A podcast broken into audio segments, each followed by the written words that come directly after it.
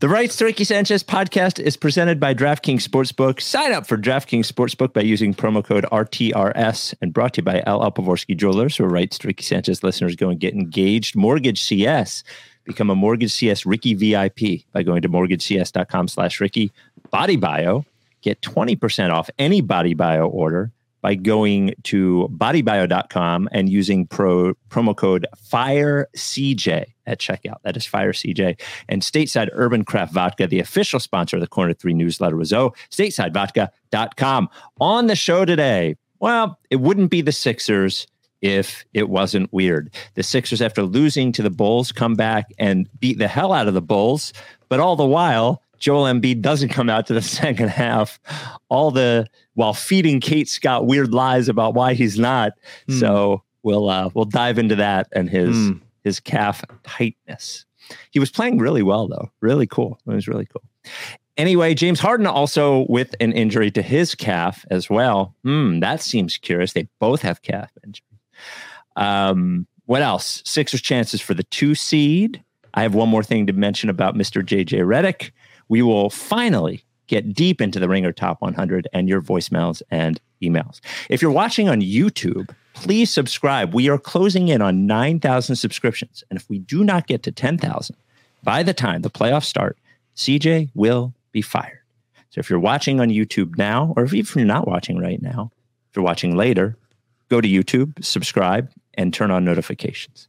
I did mention stateside vodka. I have not had a drink of alcohol since Lent began, and my first drink will be the night of live Ricky 5, and it will be a stateside. I'm trying to decide whether I want the vodka soda, the Surfside iced tea and vodka, the Surfside iced tea lemonade and vodka, or just straight stateside vodka as I normally drink it, vodka and water. I have a couple weeks to decide. You, however, can drink whenever you'd like. Go to statesidevodka.com, order some of those teas. They're tasty. The peach tea, maybe, maybe just the lemonade and vodka. You got to be 21. Statesidevodka.com. Without any further ado, Amos and the chef.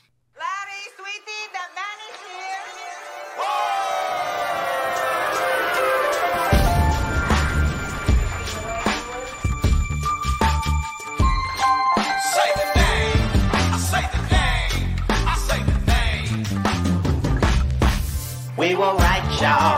We were right. Even when it went wrong, we were right. We was right, y'all. We were right. So say the name. Say the name. We were right, y'all. We were right. Even when it went wrong, we were right. We were right, y'all. We were right. So say the name.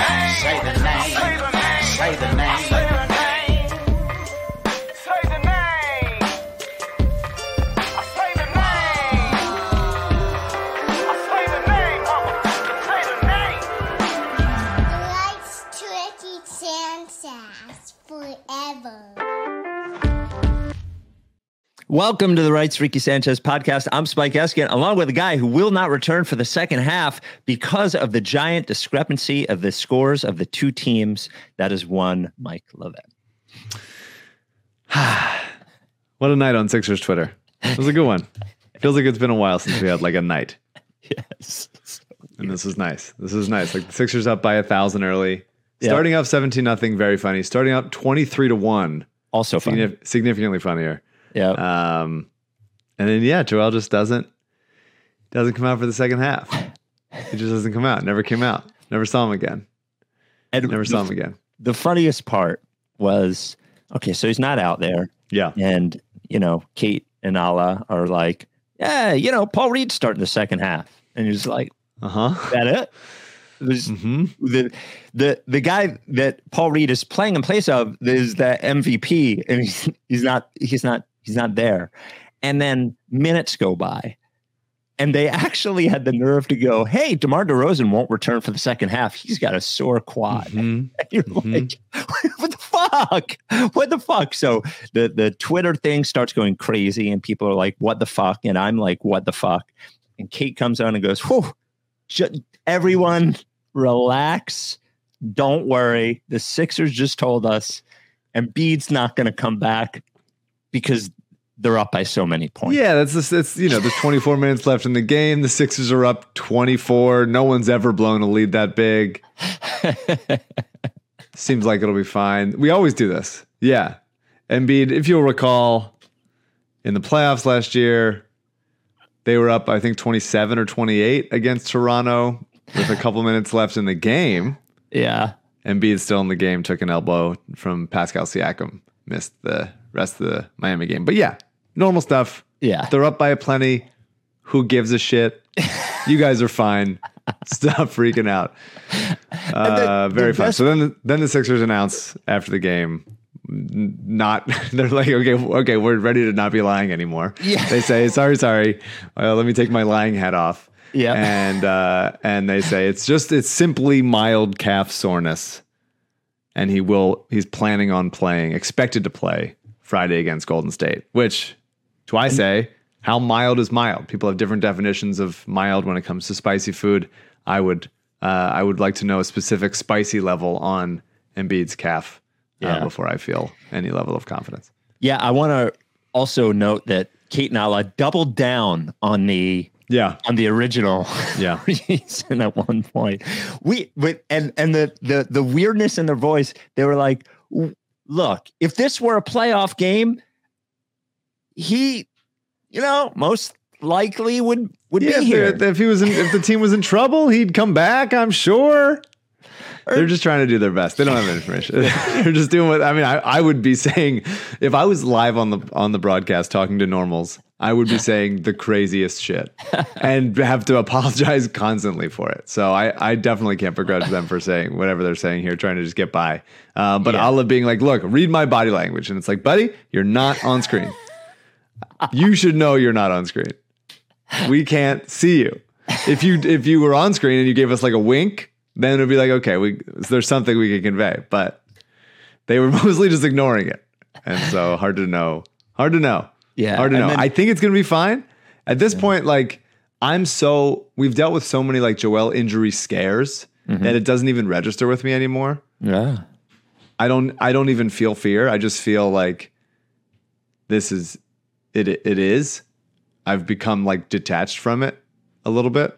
Um but I don't know. I think it's probably be fine. Yeah, well, I got to say, I'm not a huge fan of the soft uh, tissue injury um, because I disagree. really, you're a fan. I of love them. Nice and soft. Softer the better. only because, and especially in the calf, because I always think of Achilles is what I think of, Yeah, well Harden's Harden and when it said he was out today, it was it said Harden parentheses Achilles, which is Yeah. never a fun No. word to say. And then, by the way, Harden was on the bench for the first half, and then Mhm. was not on the bench for the second half. Maybe Yeah. showing Embiid where his Achilles is. I I, don't, I Mm-hmm. don't know. I was imagining something where like they both Harden was like, "Yo, we're up a bunch. You just want to like go somewhere?"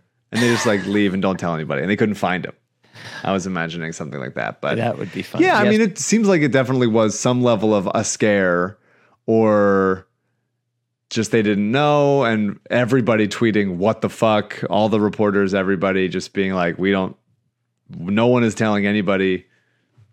It's it's definitely weird. It's definitely weird. There's a chance that like it said expected to play Friday. There's a chance that in like the dead of night they announce like something worse, but what if I don't know. We've been the we guys we've been through we've been through worse. Whatever happens, we've been through it. We'll be fine.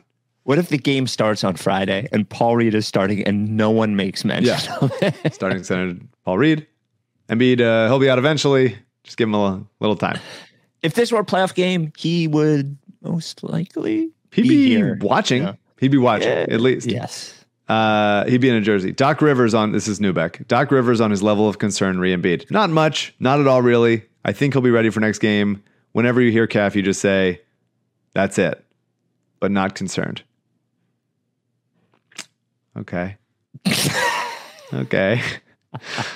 Uh, okay. You, you know, you know, like here's the thing: we we get so much we we get credit oftentimes from uh, the fans of other teams who listen to our podcast, and they always say, I, f- I feel like I hear the same thing all the time. They'll say, you know, I'm not a Sixers fan. I'm a Blazers fan or whatever the Hornets fan, we don't have anything really like you guys. And the reason that you don't have any anything like us is because there's no other franchise that specifically feeds their podcasters shit like this on such a consistent basis. There's simply no one that has the material. Our source material is amazing. It's it's like we've been they give us the best script. They've given us the best writers, the the best story, and all we're doing is reacting to it. That's it. So I feel jealous for other the podcasters of other teams whose uh, best players come out for the second half and and you don't have to worry about it. Yeah. Or or when their best players don't come out, they specifically say why, what the Yeah. reason is. We're very lucky. Uh, Bodner on uh, on the broadcast, Doc Rivers said he expects Harden (parentheses Achilles), scary (parentheses) to be back for Friday's game against the Warriors, but I can't guarantee that. We're gonna do whatever we can to be healthy. So Hmm. that's something. I uh, Probably not going to beat the Warriors at Golden State without Harden and Embiid. Is just well, I'm- yes, I- they're they're one of the best home teams in the league, and and one of the worst home road teams the league. So bizarre. Um, a great AU tweet about how uh, the organizational principle beyond behind this that unites these Sixers is lying. But I think it's always. I, I think that they're saying he said he says this specific year's top to bottom commitment to lying. But I I just I think it's per, perennial. I think Yeah, since I mean really since we started doing the podcast, they are they have been uh, famously lying and caught lying over and over again repeatedly. yeah. I Did you know that they interviewed 75 candidates for uh, Brian Colangelo's job? I remember getting, and you know, they've on the whole, they've been respectful of us and good to us. I will give the organization credit Oh, Yeah, for yeah. sure. That you know, some people who aren't here anymore didn't like us very much. Talked about us maybe stealing money from charity on the internet. Yeah. Maybe you know. Where would you say that person's people- feet are at this point? Uh, no, that's actually a different person. The, Oh, yeah, that's Brian. Yeah, yeah, yeah. yeah, yeah. You're, it's right, you're right. Colangelo You're right. You're right. You're right. so at, at one point during the Fultz thing, we got a, a Twitter DM with like pictures of him shooting like on his back in some South Jersey uh, high school gym, you know, and like shooting with a giant basketball and like, you know, on roller skates. Like it was all this weird shit. And I reached out and I was like, hey, uh, we got this, these pictures of Mhm. Fultz like, doing all this weird shit. And they were like, yeah, actually, we totally know about that. It's totally fine. And I was just like, you're lying. Yeah. You didn't know about this and it's not fine. Mhm. He's not with your people. Anyway, are we going to talk about the, The game. the game? Uh, All right. Let, can we talk? Let's get LL out of the way and then we'll talk about the game. I offer congratulations to LL Pavorsky Jewelers as LL celebrated 35 years in business Wow. at 707 Walnut. 35 years for LL Pavorsky. I know if you're listening to this podcast, you're like, LL just started when the podcast started. In many ways, in many ways, that's true. But the actual brick and mortar store was there long before. If you're going to buy any type of jewelry, most specifically an engagement ring, there is no one else you can go to but LL Pavorsky Jewelers. In fact, if you're at the store by appointment only and he does not come out for the second half, he will specifically give you a real reason why he's not there for the second half. That's right. He won't just tell the broadcasters to lie for you. 313, 312, something like that. Right, Ricky Sanchez listeners have purchased engagement rings from LL, all of them thrilled. One writes Ricky Sanchez podcaster has purchased an engagement ring from LL as well as wedding bands. That is Mhm. Mike. For me, several anniversary gifts, birthday gifts for my lovely wife, Valerie. For you, engagement ring, whatever you need. LL, he's the guy. If you want to buy an engagement ring, you got to make an appointment because he wants to be able to give you person to person service. 215 627 2252, lee at llpavorsky.com or tweeted him at llpavorsky, a generous supporter of our charities, Providence Animal Center and the Mamatis Community Fridge. LL Pavorsky Jewelers. He's always there for you. And when he's not, let's just hope he's taking a huge shit. the the first half was a lot of fun. Yeah. It was Embiid, point guard Embiid again, seven assists in the first half. Also, a couple of hockey assists in there too. The Embiid getting double teamed at the nail, shooting it off to the like the the wing or whatever, and then getting the wide open corner three is a thing I've seen a lot when it's the Embiid centric uh, non Harden offense, which we saw, and it was a particularly fantastic first half from Paul Reed, as it was he was just so much of him in the the in in his minutes. He has the highest per 36 Paul Reed of anyone in the NBA. Yeah, hands down. Hands Yeah. down. It's overwhelming. His Paul Reed is overwhelming. Um Yep. Embiid first, he he really does love to distribute now. Like since since uh since Simmons is gone, and I think playing with Harden has sort of shown him the the ways he can distribute, and I think made him into a better, at least seeing the floor type passer. His passes sometimes because of the shape of his hands or something are still very bizarre. There was a play from a couple weeks ago we actually didn't talk about on the podcast, but where he uh he threw the ball so so bad out of bounds, missed by like several dozen feet. And it's just once in a while you're going to get that from Embiid. But but as, as, far as like seeing the court, really loves to to distro when when James is out. I mean, truly like seven. How many assists? he got? seven seven Seven. assists in 16 minutes. Yeah. Um, he's having a blast. Um, I thought that um, I thought that him and him and Tobias had a nice rhythm together tonight.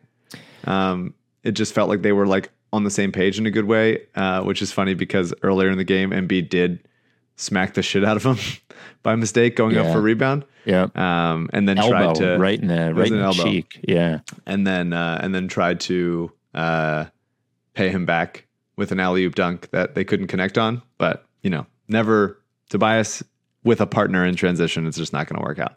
Um, but yeah, I mean, Embiid, it's I mean, he's the man. Like he can do anything. It's, it it really starts to remind you of like the obviously I've, I wasn't alive for this, but there was the season that like Wilt Chamberlain was like, I'm just going to average ten assists per game. Yeah.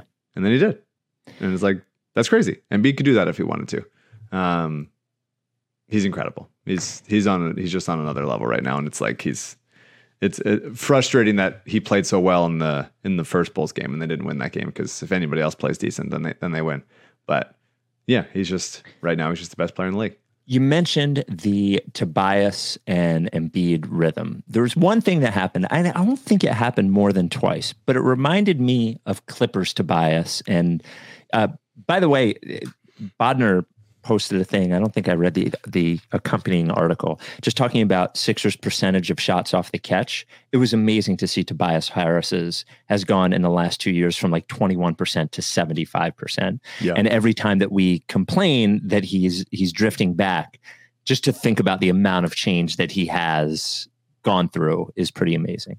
But the, so Clippers Tobias was ball handler pick and roll Tobias a lot. Yeah. Now that was not a great Clippers team, but he seemed pretty good at it. Mhm. And there was one pick and roll with Tobias as the ball handler that almost seemed Harden esque in that it worked in the same way. He hit Embiid 13 feet away. Yep. Embiid had a wide open jumper. And I just Tobias called for the pick for it also, and Embiid was Oh, like, really? "All right, this fucking guy, I'm gonna to set picks for. I'll set picks for Harden, sometimes Maxey, but like now this guy I have to fucking set picks Yeah. for." But he was like, "Okay, at least I'm getting the ball out of it. That's fine." Yeah, it was nice. It was just nice Yeah. to see that action because you you would have at one point imagined that that would have been something that they could run. Um, I imagine, to your point, that Embiid is not thrilled setting picks for like No. literally everybody, but it was it looked kind of nice. It worked. No, but Yeah. I mean, Tobias was awesome. He was awesome tonight. He had, he was in the first half. He was when and the game was never really competitive, but he finishes 20 points on five of nine shooting. Got to the line, hit, was hitting shots off the catch. One time he had a um, off the catch. Beverley was right in front of him, and it's totally the kind of thing where it, when he's going wrong, he's pump faking that and going or backing him down from 25 feet and wasting the shot clock and just thinking about stuff. But he the the pass, I forget who threw it to him, but it caught him right right in the shooter pocket. He rose up and the, it, it bounced off the rim several times and was the rim rewarded Tobias for taking a, the right catch and shoot uh, three by going in. And uh, yeah, he was awesome. I mean, he came very close to getting a triple double. He was a plus forty, um, which is which is a wild number. Um, I wanted him to get the triple double. I was a little annoyed that Doc didn't keep him in the game for it. It felt like a very undoc move to like pull him with three minutes left to be like he could really two assists, one rebound. He can get there. By the way, another reason to your your your just talking about statistics, another reason that it was absolutely impossible that Embiid was not returning to the game is because if there's anyone in the world that wanted Embiid's 30 point streak to continue, it's fucking Embiid. 100%. Like, or at the yeah. very least, like he'll play like the first six minutes of the of the sec- second half, and he gets a triple double out of it. And he can Yeah. go like, all right, fine, that's fine, Yeah. whatever, I can sit now. But yeah, something definitely was up. It wasn't like the idea that be like, that's fine, it's fine. Yeah, you wa- you like you get you get home and the door's wide open. I'm like, yeah, it's probably we probably just forgot to leave the, to close the door. yeah, it was It's open the whole time. It It's was wide. fine. It's we always we always leave the door open. it's probably fine. It's probably to- totally normal. Um, but yeah, I thought it was a great Tobias game, and I want to. This didn't happen on a pod night, but three dunks for Tobias in a very short amount of time in that first Bulls game. Yep. I got He- he several listens to the dozen. pod. He Yes, absolutely. He- I got several dozen people tweeting at me about that. It's great. Yeah. Uh, he didn't get one tonight. He came close a couple times. Um, but he is he is I think he's nine away with eleven with ten games left. So we got to I mean, we got to get him there. We just got to get him there. Nine away with 10 games left. Oof. That's, you know, he could go three or four games in a row without a dunk. That's Yeah. the thing. But not know? if he listens to this podcast. No, no, he knows he he needs to do it. And by the way, two games in a row for De'Anthony Melton, just drilling threes. You know what I mean? The both Bulls games, Melton came up big. He still is just has we joke about Giannis, joke about Giannis having no bag. Melton truly just has no bag at all with the ball, really. Like I'm terrified every time he's dribbling and trying to do anything. Like he's okay. He's not a bad ball handler, but he doesn't seem like he knows exactly what he wants to do. He's a good like point A to point B guy, Yeah. but when he starts moving around, I get nervous. But very, you know, Maxey had a couple of off weeks and then Melton had a few off weeks and they're they're both cooking at the same time, which is good. Yeah, it's nice to see them both playing well at the same time. I, I, I think, yeah, he's definitely a straight line driver, um, but he he rarely tries to do, except for a couple of crazy finishes. He rarely tries to do too much. Um, he has a nice little crossover that he can occasionally get guys on, but that's that's pretty much it. Um, he's automatic from deep these days. Like he's just automatic. He's four of nine tonight. He has been. We talk. We talk a lot about it. Was really Covington was the was the was the you know perennial guy for this of like forty percent shooters do not always shoot forty percent from three. Yeah. But if you look at his, as in like all the time, they shoot fifty percent one time, they have twenty percent, whatever. But Good month. bad month.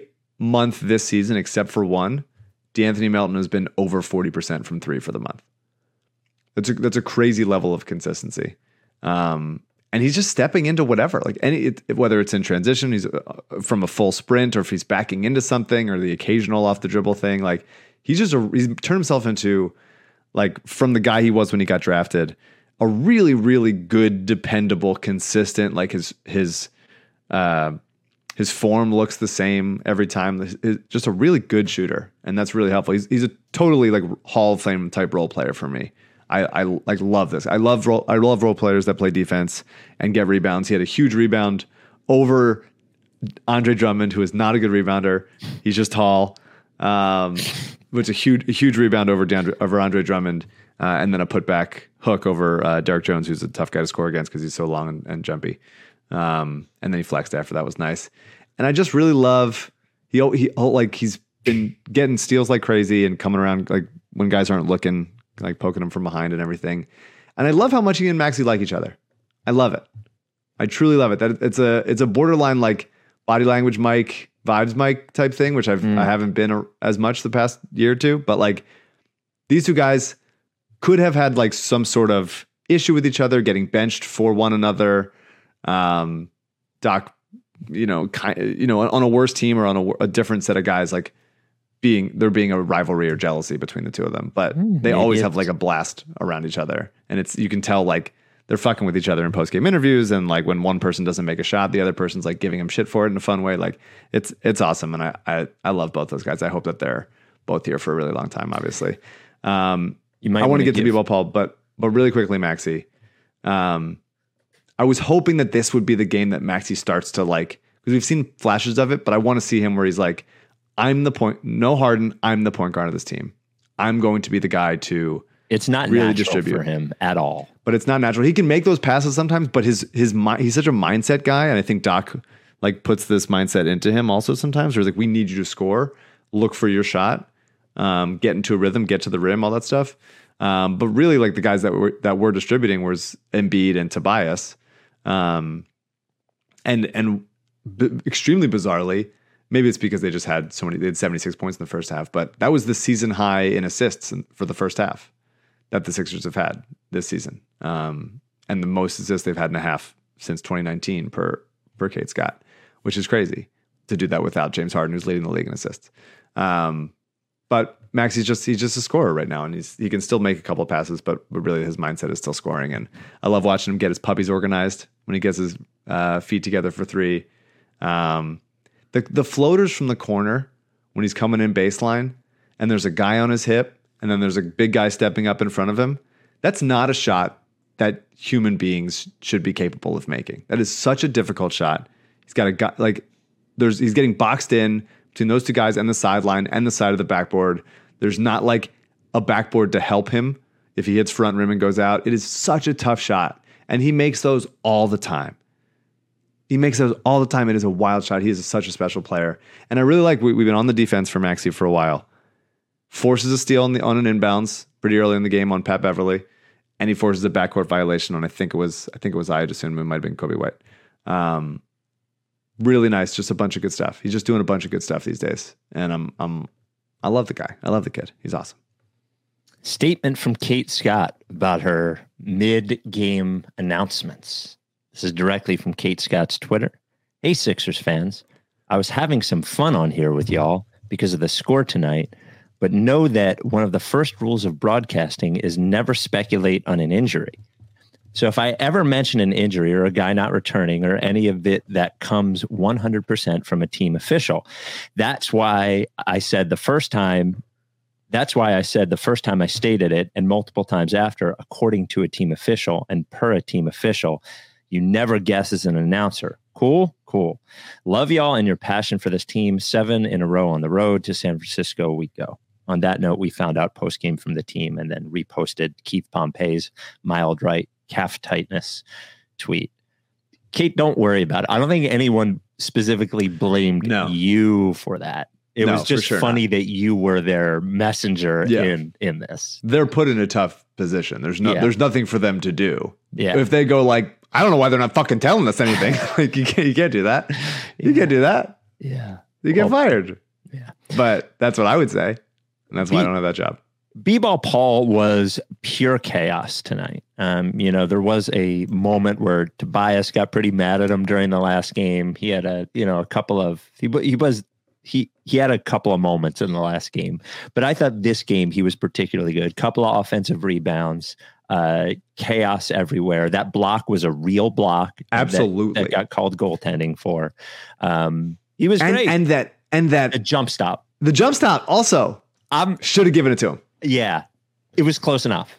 It was close enough. You should have given it to him. There's plenty of guys. Korkmaz walked at the end of the game. They didn't call that. I wish they called the Korkmaz walk instead of the the b-ball Paul little like crow hop walk. Yeah. Um, that was tough for me. Yeah, absolutely, absolutely not a goaltend. Ridiculous. I think that that should be something that look. It's early in the game, whatever. But like, that's that's what the is challenge is for. Never going. But it's two. waste It a is truly two points. Paul. But like, it's not There's like it's no a way. foul call. It's He not whatever. It's like liter- literally two points. He you can have. Do you want to keep them from getting two points, or do you want to save it for some like mystical future that might be something? Joel didn't even play the fucking second half, so he didn't. He wasn't using it for Joel. So it should have. I when you can get two points back, you use it. It doesn't matter when in the game it is. It doesn't matter where. You get the two points back, and that's it. And that's fine. That's what what it should be all the time. Doc would rather take the challenge and give it to the other team I know, rather I know. than use it on you're you're Paul. 100 percent right. I'm not arguing what Doc would say. I'm saying that he's wrong to say it and think it uh, because two points is two points, and also B-ball Paul deserved that block. That was ridiculous.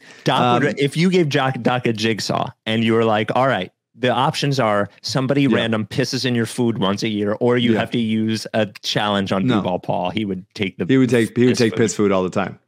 Um, he was awesome tonight. He was awesome. He's a fucking he's the man, dude. He's just the man on the offensive glass all the time. He he's been getting offensive rebounds and passing out of it, not just doing like crazy b-ball ball stuff where he tries to like whirlwind in for a layup, which he can also do and he should do. But he's been passing out of it, being a good boy that Doc doesn't get upset about. Found Shake for an N one tonight. That was nice. Had a transition uh, Euro dunk off of a Melton steal and fast break. That was really nice. I, lo- I love the I love the dunk off of that, not just a little soft layup. Like if you can dunk, you should be dunking. Joel needs to do that more often as well. And someone tweeted at the at the Ricky account uh, a couple weeks ago about this, and I just checked it tonight to make sure. B-ball Paul Reed. Mhm. I'm going to say this to him with a live show. Okay. This is a little head time. He's going to be at Live Ricky 5, by the way. He's going to be at live Ricky five. He didn't Yeah. get traded, thank God. Yep. Otherwise, it would have been nervous. the victory tour with fucking George Niang or fucking me. Yeah. Uh, he is the Sixers' all-time franchise leader in offensive rebound percentage. All time What in the stunner. history of the organization. He's. I'm gonna go. Let me go four to one. Four. Charles Barkley Okay. at 13.5 percent. Three. Reggie Evans. His only Skill. NBA skill Yeah. was getting offensive rebounds, third all time in, in, in Sixers history. Two, Moses fucking Malone at 15.5%. B ball Paul. Moses 2, 15.5. B ball Paul 1 at 17.1%. And he had two more tonight. He is a stunningly good basketball player that make thing, makes things happen everywhere. You can switch with him. You can play drop with him because he's great. re- He's a great shot blocker at the rim. He should have had another one tonight. He had one on uh, LaVine. He should have had another one on Coby White. He's just he's just awesome. He shoots forty percent from three in the G League. I want to next season. I want to start to see that fucking translate. I want to. I love the guy. He's the man. If Doc benches him at any point in the playoffs, I'm gonna lose my goddamn mind. He's, Nah, he's think he awesome. He's historically good now. We can say that. I he's just a, a special little weirdo. I love him. I'm so happy he's here. I'm so happy he's the starter or the the main bench guy for for Joel. And I totally, if like in the right situation, Oh, no.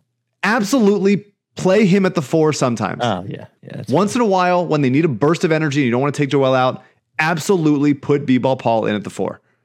You ha- like you can do that. He needs to be able to that that has to be a card that Doc can play in the playoffs. I want to see it.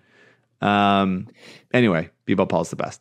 He is he is you he will be at live ricky 5 and i know you're saying wow there's only going to be a few hundred people at live ricky 5 well the good news is thanks to mortgage cs live ricky 5 will be shot professionally on video and released a few days later. Um, have cj fucking fix it up and it'll be all on youtube. We'll do a special youtube premiere right as the first round begins. So thank you to mortgage cs you might not know the cs in mortgage cs stands for calf soreness it is actually mortgage calf. And mortgage stands for mild. yeah. CS stands for concierge service because they are going to fucking take care of you like a concierge does. Uh, mortgage CS is a mortgage broker, not a lender. So you're not getting the money directly from Mortgage CS. What Mortgage CS's job is to do is when you need a mortgage or whether you want to refinance, whatever it is, they go to all the banks and they find you the best rate. And I know you when you Google it, you see the rate. The rate that you see when you Google is not always the rate. The rate that you see the banks advertise is not always the rate. They're like, ah, there's another quarter point on that, blah, blah, blah, blah, blah. The good thing about Mortgage CS is they figure that shit out. They explain it to you in human terms, and that way you know. They're also independent, meaning they do not have any secret ties to any of these banks. So the only person they're working for is you. You, you, you. I love Mortgage CS. Everyone, every listener who has gone to Mortgage CS has come back to us and said, you know, everything you said about Mortgage CS, I wouldn't even think about using anybody else. Also, a couple people who already had a mortgage lender lined up, there's nothing saying that you can't get a second opinion. You can't go to Mortgage CS. They're responsive, they are honest, They're independent and they have a cool Ricky site. Go to mortgagecs.com slash Ricky, mortgagecs.com slash Ricky. You can set up your, your consultation there. You can also see the cool site they set up for us. Or I want you to take this number down. It has been the CEO's cell phone number. I want you to text, if you're listening right now live or watching on YouTube, I want you to text Ben and ask him what happened, why Joel Embiid didn't come out for the second half right now. 267 391 7425. That is 267 391 7425. That's Ben's cell number.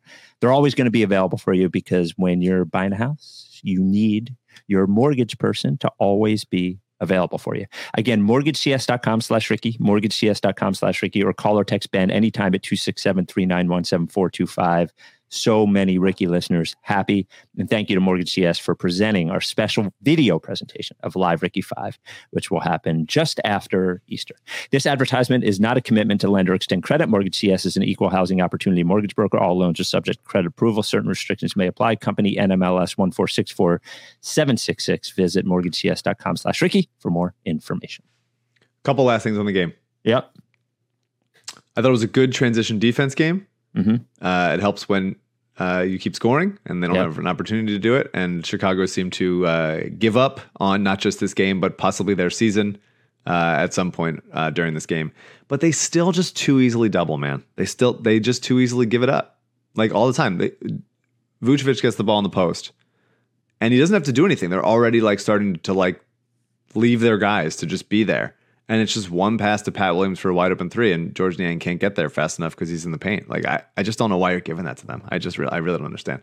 Um, but I thought it was a nice, dangerously nice Danuel House. A couple few moments there. Uh, Driving baseline finds a rolling Embiid. That was nice. A few plays later, Joel uh, with some fancy dribbling in transition hits House for a transition dunk. He has been He- shooting threes off the catch, which is He- something he- nice.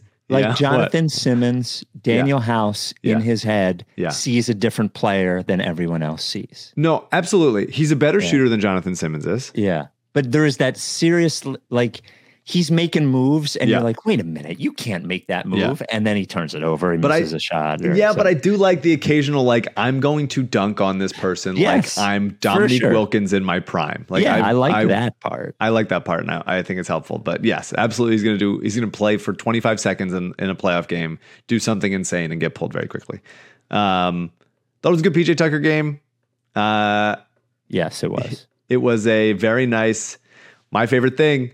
He hit a three that was not in the dead corner. Did you notice that? It wasn't a three. It ended up being a two. Oh, the one that he that. ste- the one that they like dared him to take, and Yes. he stepped back. It ended up foot on the line. That's a really tough hit for me. That's, that's, that's so sad was- to hear because I liked it so much. I was like, wait, that's like not exactly the corner. That's like a little bit up. That's almost the wing. That's like almost the wing, bud. He stepped on the fucking Keep line. inching up, and he's like, that's why I stepped on the line. So that's why you don't want me, want me to do Yeah. it.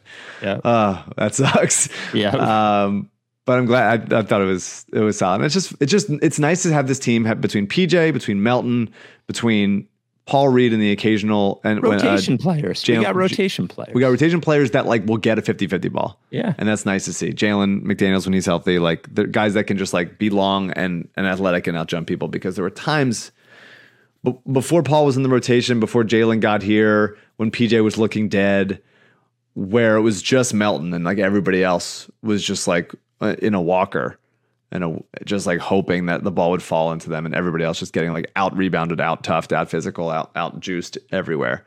And so I'm glad that that there's a little few more guys in there. Um, I might. I this does not mean anything because I hope he doesn't play because I hope it's just B-ball Paul. But like I, I do think Dewayne Dedmon is okay. He's been fine. I think he's okay He's been fine. in in a world where like, I mean, If everybody's trying, I, I don't know how it's going to be, but he's been fine in the Yeah. games that we've seen so far. he's big, he's long, yeah. he knows what he's supposed to do. got He missed a couple shot. shots tonight, like in like floater range over like Andre Drummond, whatever. But the idea that that Embiid is going to have a fully healthy playoffs, I hope is the case, obviously. But like It seems unlikely. odds are there's going to be a game or two that Joel misses from whatever freak accident we have to suffer through. Um, and then Dedmon becomes like a 22 minute a game guy uh, in those times. So so at least he'll be setting screens, he'll be rebounding, he'll be uh, he'll be catching you know maybe whatever is just short of a lob. Um, and he had a nice block on Zach LaVine. I thought that was like a good like okay like when the Sixers got him, it was hey yeah he's been looking bad, but he's been dealing with this like foot thing, and we think he's past that. And so I was like okay let's see if they're right, but rising up to block Zach LaVine is not something that like you know Trez wouldn't have done. Um, so I'm so I'm at least reasonably reasonably pleased about that. And then I got to say it, Spike, Jaden Springer, Oh my God. I can't believe we're doing everybody on the whole roster. just Jaden Springer. Okay. Every time he comes in in garbage time, he does something good. Every time he does something good, he shows something in, in stints. I still need the catch and shoot threes. I'm dying for catch and shoot threes. It seems like the balls never get swung to him. Obviously, he's playing with like bench guys that don't He's like not even going to attract double teams. Next year. He is going to be on the Sixers next year, and he's going to be in the rotation. No, he's, He's in, yeah, and, I, and I'm going to need. I'm going. We're going to in three months or four months, whenever summer league is. I'm going to need him to destroy in summer league. I want him to put someone into the basket and like pants them and embarrass them in Vegas. I want to be there for it. I'm very excited about that. He's not going to play in the playoffs. Obviously, we know that. Okay, if maybe I wouldn't mind him for a possession or two, but it's not going to happen. But next season, he's absolutely in the rotation. um, that's unlikely. So the Sixers are now half a game behind the Celtics for the two seed. Celtics are 50 and 23, and the Sixers are 49 and 23. Games remaining, and this was including, this was before tonight. The Sixers have the toughest schedule remaining in the NBA with a 559 win percentage of their opponents Yeah. the Celtics have the 16th toughest, and the the Bucks have the uh, the 17th toughest. If we see any like if Embiid misses two or three games or something, I think they can pretty much kiss the two seed goodbye. Um, but we'll see. It would have been nice to get the two seed. I thought it was more important, I think, than many people did, but I thought it was important. Yeah, I don't know. I just want them to keep playing well. Uh, Yeah. To me, it's if they're healthy, and we'll see. Um, you know, it'd be nice to get the two seed. It'd be nice to have the home home court, but the, the Sixers do have the best road record in the league. Um, I think we've seen them be capable of winning games that they shouldn't and losing games that they absolutely should um, win. So, um, they're gonna have to they're gonna have to beat tough teams. They're gonna have to beat tough teams on the road Mhm. when they're playing at their best, they have the best or one of the best offenses in the league, and and their defense to me has not shown that like high high level ability to kind of stop anybody, and um, it's really like it's, you know, it's a lot of it is hardened ball watching. It really is. Like I think he's a better defensive one on one guy than sometimes when he's locked in than people give him credit for, but he really just like watches guys on defense and and other guys are reacting to and Doesn't miscommunicating off of that that like, oh, this guy's like just sort of like looking at the ball and like kind of pointing at something and somebody is like expected to like follow what he's talking about. It just happens too often where they just miscommunicate and all of a sudden somebody cuts one way and somebody goes with that and then Harden thinks he's with that guy, but that guy's with that guy and it's just like, well, what what are we doing? So to me, the the defense still isn't there where I go like, yeah, no matter what seed we can beat anybody, but you know, Embiid's still Embiid, and they have a bunch of guys that compete on the defensive end, and let's see if the communication gets better once the guys, the you know, Maxey's been better obviously, but when, once Harden really like decides to pay attention on defense, let's see if it, improves. We will get to the mailbags and the voicemail, and I have an official statement regarding JJ Redick right after we talk to you about Body Bio. There's going to be a contest at Live Ricky 5 that Mike, a listener contest, is an a- attendee contest in which the winner will get a Body Bio prize pack. Mike, it'll be full of Elite. It'll be full of Gut Plus. It'll be full of all of the great products that Body Bio is serving you with. Body Bio is a company that wants to make you healthier. Body Bio helped me as I use Elite. I've actually started, as Mike from Body Bio calls it, mainlining Elite. I don't put it in a drink anymore. I swig it at night and swig it in the morning. It's very salty, very, very salty when you do it uh, directly like that, but it helps. Elite helps your hydration. Hydration is not just water, right? You need electrolytes, you need balance. And Elite gives you that balance without sugar, without artificial colors, without artificial flavors, just straight electrolytes. Help me. Help my my my uh what's it called? Um Cramps. cramps, help my cramping problem that I had in my legs, had my abdomen sometime. And then there's Gut Plus, the only gut supplement that you need that has helped Mike out immeasurably over the last Both, several months. both of them. Both of them. I've been trying to get my dad on on Gut Plus on uh, Oh, really? Elite also because he cramps after basketball. I'm like, what are you doing? Yeah, you got to take the Elite. Um, Gut Plus is very quickly is a, a prebiotic and a postbiotic. Essentially, what it does is it gets rid of all the bacteria in your gut. It allows your gut to produce its normal probiotics, so you don't have to take a probiotic supplement, and it gets rid of all of those nasty little things that you want a gut supplement to get rid of. The bloat, help you be more regular, all that kind of stuff. We trust Body Bio. I love Body Bio, family owned, family operated company. What I want you to do is go to bodybio.com and use code FIRECJ for 20% off. That is FIRECJ for 20% off. Bodybio.com. Mike, we got a lot of good feedback on our last podcast. Of course, you being back in, um, the evisceration Not, te- not technically true. in a new place, right? But not back, but somewhere you've never been before. It was Yeah, the and immediately hype losing one of the ugliest offensive games of all time. for sure. Um, and then I went on sort of like a torrid rant about fuck everybody. It's one of those things. And I laid into JJ Redick and I got a lot of positive feedback on laying into JJ Redick. But one thing I received a bunch of emails about, and I actually saw a Reddit thing about, was that the place where I went too far was that I shouldn't have laughed about him uh, and his um, conflict with Kendrick Perkins. It's like, no, JJ was actually right in his argument with Kendrick Perkins. I started thinking more about JJ Redick.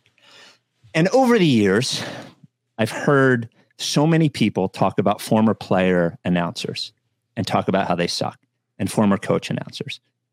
Charles Barkley, oh, he sucks. He doesn't know anything. Shaq, he sucks. He doesn't know anything. Kenny Smith, he sucks. He doesn't know anything. The Van Gundys, they suck. They don't know anything. Chris Webber, Reggie Miller, they suck. He doesn't know anything. And along comes JJ Redick, and everybody says, Oh my God, JJ's right about everything. JJ's like, he's fucking great. And all JJ Redick has ever done is read online basketball media and spit it right back to you. So everybody who liked JJ Redick just like hearing the things that they said back to them. There's no way that JJ Redick is right about everything. And Charles Barkley, Shaquille O'Neal, Kenny Smith, Chris Webber, the Van Gundy's, they're all wrong about everything. And then he kept doing it. He kept looking online and saying, Oh, you know what? I'm going to fucking yell at Mad Dog Russo about how dumb he is about sports. Ha ha ha ha ha. Everybody loves it. Now I'm going to yell at Stephen A. Smith. Ah ha ha ha ha. Everybody loves it. And then he's looking online and he's like, Everybody thinks Jokic is the best. You know what I'm going to do? I'm going to do a video about how everybody who doesn't think Jokic is good is a dumb fuck. Ha ha ha ha ha. So then Kendrick Perkins comes out. And Kendrick Perkins suggests that there may be racial bias. And, and he never called anyone racist. Kendrick Perkins suggests that maybe giving Nikola Jokic an MVP for the third straight time, something that Michael Jordan never got or LeBron James never got, from a mostly white media, maybe there's racial bias. And JJ Redick is looking online and he's got everyone is just slamming Kendrick Perkins. So he goes on TV and he just fucking tries to eviscerate Kendrick Perkins. Now, we're talking about the same JJ Redick who said that all of the negative, um, all of the negative uh, press for LeBron and Kevin Durant about their decisions was fueled by racism. That is what JJ Redick said. JJ Redick telling everybody else what is racist. JJ Redick also, during the George Floyd stuff, the police are racist and the, the Republicans are racist and the Oscars are racist. JJ Redick, JJ Redick, JJ Redick. Everything's racist. Then a black former basketball player who was in the media, who played in a mostly black league, had a question about a mostly white media giving a player an honor that the greatest black basketball players in, in history have never gotten. And instead of JJ Redick listening and thinking maybe, possibly, I could be doing something racist. He fucking shouted that guy down. And it was the one time that reading everything online and spitting it back at people didn't work for him. And now he's fucked. And now everybody's turning on him. Oh, the audience is turning on him. Stephen A. Smith is turning on. Everybody's fucking turning on him. And I will not allow everyone who told me how fucking great he was to forget that they told me he was great. And he has been a fucking phony the entire time. To look a, a black person in the eye on ESPN and tell him what is racist and what is not racist after you have paraded around for years telling accusing anyone who would listen of people being racist is fucking ridiculous. The guy sucks. He's a phony. He's a fraud. He wasn't even that good a basketball player and he's always been this person. He's always been this person. So I am glad that he looked stupid arguing with Kendrick Perkins.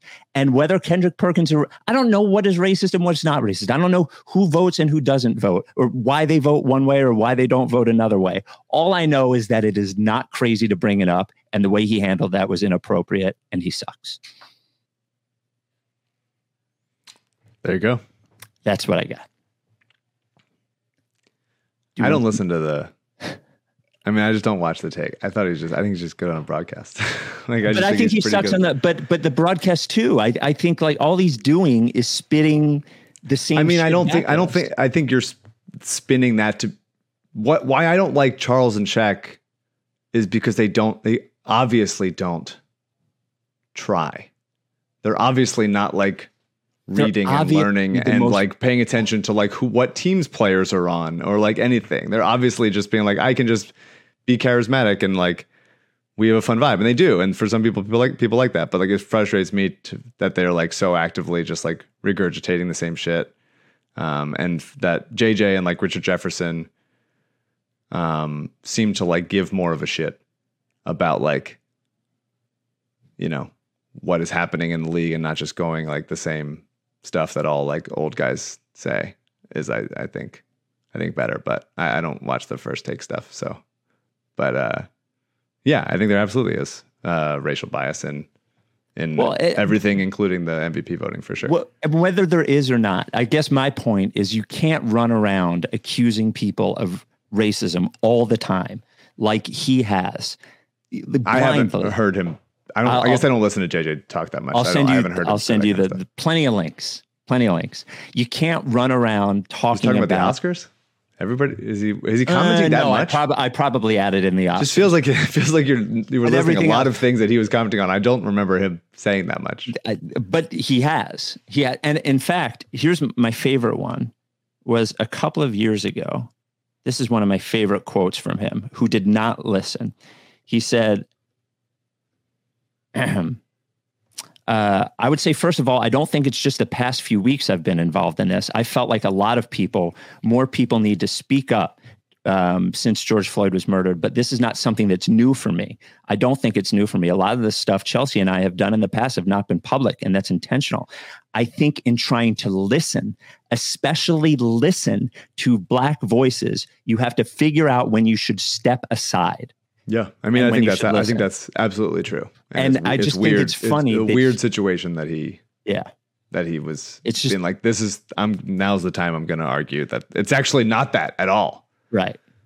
And and again, th- like I whether any of these things are racist, I I, I, I cast no judgment on those things. I, I don't know. I have no idea. All I know is that that was an improper reaction to what Kendrick Perkins said, especially because I thought what Kendrick Perkins said was not quite as uh, inflammatory as it was presented. You know, like he he didn't run around pointing and saying racist, racist, racist. So that's all I'm saying is that that I, it's it wasn't crazy for him to suggest that it might be possible, and the idea that you can walk around and say other people are racist, but when the finger gets pointed at you, and by the way, like this is why so many media people were outraged at what Kendrick Perkins said, is because he shined the light back on them. They the- like these are the, the back on you, like what is going on here? This is weird. And everybody was like, How dare you suggest that might be possible. Anyway, email or voicemail? What do you want first? I feel Email. like can email. Um, all right. This comes from, oh boy, that's really long, but it's good. This comes from Becca. Writes Ricky Sanchez at gmail.com. Dear Adam, Abby, Zoe, MOC, and AU. Wow. I, I yeah, I feel the need to ramble about Daryl and his impact on the league. Since the Harden Houston era, I've had major problems with Daryl and the annoying way media members follow his ideologies, but I'll keep it respectful. The take is this Daryl Morey almost single handedly is responsible for the spread of analytics and the rise of dorkism in the NBA. And I feel the Sixers fans don't even realize this. The intellectual superiority and haughtiness found in analysts like Michael Pina is all because of Daryl's persona and the creation of the Sloan Conference. Uh, Daryl has given rise to the notion that the NBA can be broken down into a math equation like it's Moneyball, which directly created the Jokic three-peat situation. In business, updating your priors is the last thing people want to do, which is why these nerds so staunchly make absolute statements. They can't comprehend that their models were flawed in any way and led to the wrong conclusion. In fact, Pina unintentionally leaked the subconscious thought that every nerd like him and Andy Bailey shares. He said Jokic would win MVP every year if the award was voted on by robots who don't factor in voter fatigue. That's it. If they had their way, the NBA would be robotically boiled down to whichever team and player had the best advanced analytics. Enough with this bullshit. We're losing the spirit of what makes basketball fun. As Michael Irvins once said, we're losing recipes. What do you think Yeah. of Becca's take? I I just think that like anybody still arguing that like it's either you watch the games or you do the analytics is like stuck in an argument from 10 years ago. It's just not the case. Like everybody that is worth listening to, including Daryl, even when he's at his most annoying, is doing both. Like absolutely. There are and there are acts there are there are, statistics and analytics that we don't have access to that teams do. Obviously defense in the NBA, even in in, in baseball, it's it's uh, harder to quantify than offense. Um, it is it is not the publicly available stats are not good and not really worth paying attention to in, in any way. There are some there are some analytics and numbers and on off splits and everything that that can shine a light on like oh this is something that you might not have realized and uh, is worth checking out more and, and figuring out more and seeing like is there something to it? And, and does it does it conflict with something that your eyes are telling you? But like there's no there's no one out there that's doing just one thing. Or they're fuck and if there are then they're fucking idiots. But- but like it's just like it's ridiculous. Like it's just they're the the eye test guys being like fucking you know 10 years ago Monta Ellis was like an all-star. Is like well that he wasn't. Like he was a he was a chucker. He didn't do much else. Like those kinds of people was like that they were they were like not seeing the game from from multiple levels. And the people that are that if you're just using catch-all all-in-one analytic stats are are are the same. And it's there's just not that many people that are like respectable or worth listening to that are only doing one. It's just like But we're don't we're you- in the future now it's 2023 like people aren't doing but that. her her her her specific point that he is responsible for the people the the way Oh yeah, I mean yeah, Sloan. that. Sure, sure. Yeah. That's fine. Yeah. Yeah. I, I agree. I agree with that. I, I think it is. There is a, a ton of irony in in me at this point hating analytics, given where we came from. Uh, but I do think I think what it did was maybe she didn't. Um, uh, maybe this isn't what she meant, or maybe she didn't whittle it down to this. I think the rise of numbers made people think that they could prove things and win arguments by specifically saying this number makes this true rather than like sort of the nuance of watching. But I agree. But people did that all the time. People do that with like with rudimentary numbers. But that's a good point. That's a people do the same. It's the same stuff. Mm, It's it's like it's like people going like kids these days. They're all like caught up on their numbers. Whatever. People people were dumb people or people with bad arguments will find no matter what the like hot statistic of the day or the hot like technology the whatever the fuck they're gonna f- f- since the beginning of time.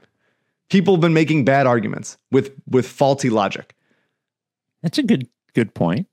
That's a good point. Didn't mean to rile you up. just feels like people it's just like i like i don't like that it's becoming the like Jokic is the analytics guy and Embiid is the watch the games Well, guy. I, I- just I think, it's more specific than that because Embiid is beloved by the analytics. Like the Yeah. all the numbers are telling you like even the even the bad ones are saying like this guy's the man. He's fucking awesome. He's incredible, and he is. Um, and I it's also that like they're they're just both excellent players. Like it's just they're both incredibly excellent players in very different ways, playing the same position, doing very different things from it, and there it shouldn't be three to zero MVPs. One of the, they're both fucking awesome, and Embiid is uh, significantly better on one side of the ball, and he's also leading the league in scoring on the other side. So I think- like, come on, I think the I think the big data point that Jokic, uh, Jokic, what's the word Uh, that, that people who argue for Jokic made the mistake on was when they were fooled by the defensive metrics. Yeah. I think like and Zach, Zach, who is incredibly smart and watches more basketball than I ever will, and understands the better numbers better than I ever do, ever would, also fell for it.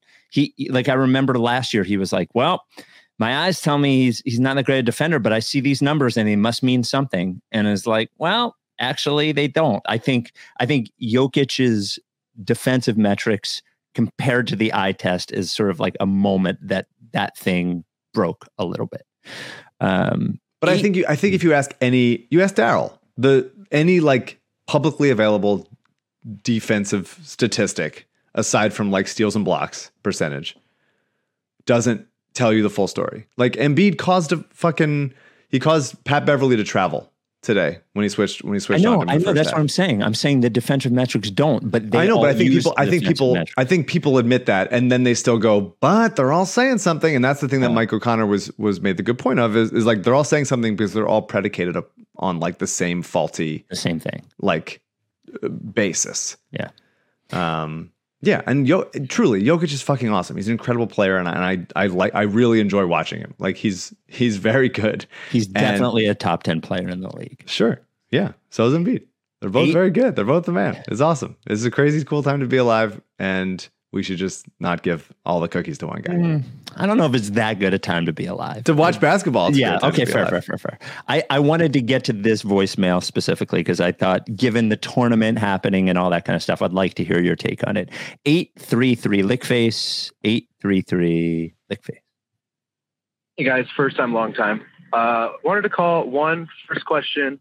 Saw something on Twitter saying if you put Giannis on a 16 seed in the NCAA tournament, does do they win? Curious as to your guys' thoughts on that and like how many NBA players could win.